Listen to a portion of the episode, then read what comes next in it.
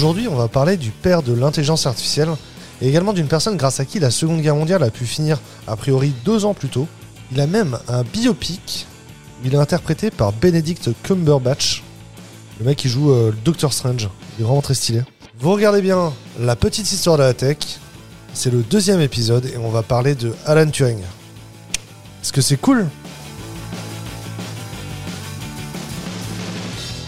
Alan Madison Turing est né en 1912 à Londres. Ses parents y travaillent dans l'administration coloniale en Inde, du coup il est élevé par des amis. À l'école comme à la maison, Alan est très rapidement identifié comme un génie. C'est-à-dire qu'en trois semaines, il apprend tout seul à lire. C'est pas tant, c'est un truc de génie.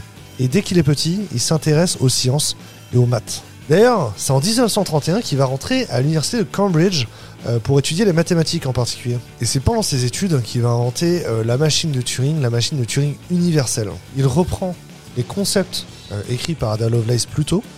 Et si vous voulez en savoir plus sur Ada Lovelace, il y a sur la même chaîne une vidéo qui parle de son histoire. Elle est fascinante, elle est cool, elle est stylée. À la fin de ses études, Alan Turing, il est recruté par l'armée britannique parce que c'est la Seconde Guerre mondiale qui est devenue un conflit complètement globalisé et auquel les Anglais prennent part du coup de facto. Turing est embauché du coup par le gouvernement britannique avec tout un groupe de mathématiciens pour travailler sur le fait de casser le chiffrement de la machine Enigma. Alors la machine Enigma, c'est une machine de chiffrement qui est utilisée par l'Allemagne nazie et elle utilise le même système de chiffrement que César, c'est-à-dire qu'on va décaler toutes les lettres dans l'alphabet, sauf qu'elle le fait trois fois sur des rotors qui ont une position initiale qui permet de configurer le décalage de départ. Donc comme il y a trois rotors, c'est compliqué de trouver le décalage avec l'analyse fréquentielle, comme on le fait d'habitude. Alan Turing, du coup, à l'époque, il va reprendre le concept de la bombe cryptographique.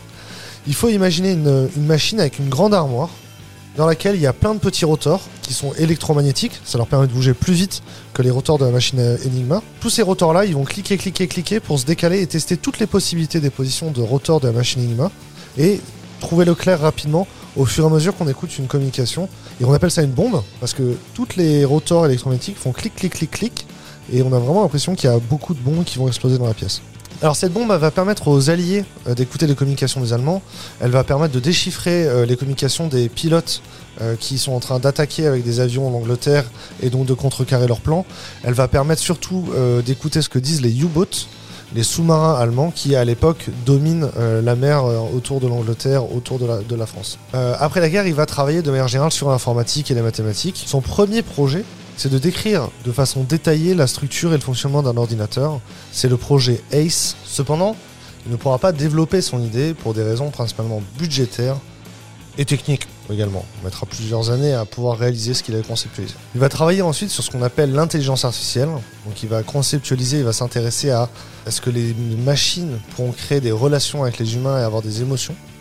Il va inventer par exemple le test de Turing, qui est appelé dans son, dans son livre Imitation Game. Il faut imaginer un test où un humain parle euh, via chat interposé, via une interface, un ordinateur, avec des machines et avec des humains.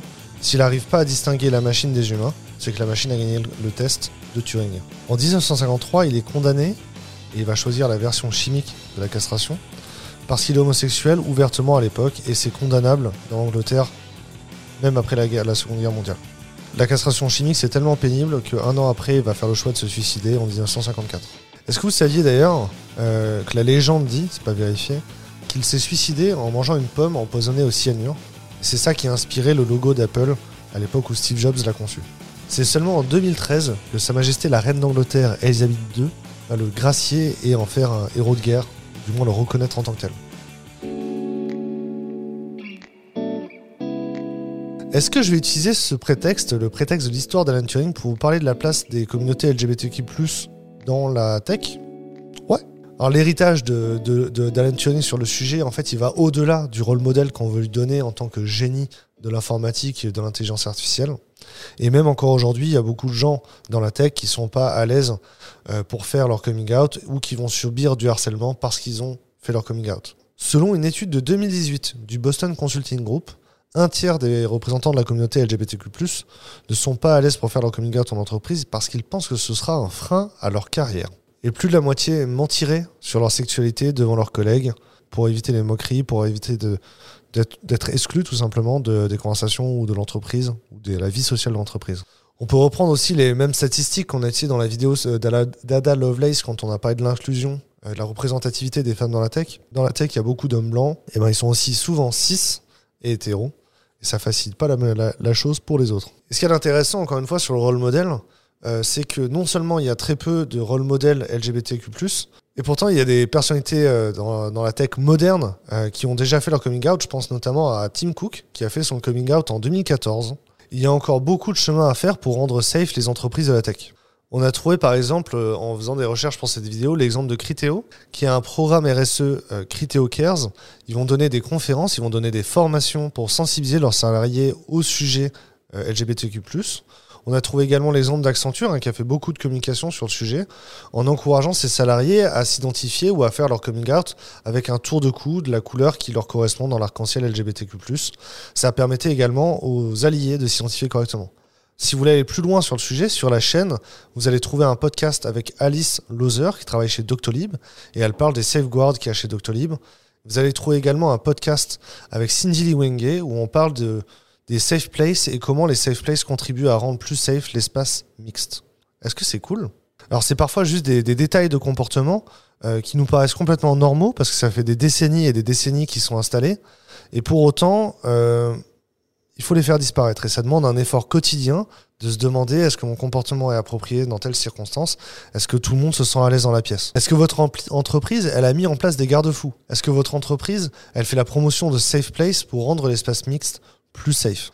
Est-ce que votre entreprise propose des formations aux managers en particulier, mais à l'ensemble des salariés, des, des formations sur les biais pour lutter contre les biais de genre, par exemple dans le recrutement ou simplement dans le management ou dans votre quotidien? Le prochain épisode euh, de la petite histoire de la tech vous parlera de jambon et d'emails non sollicités. Il y a un rapport entre les deux.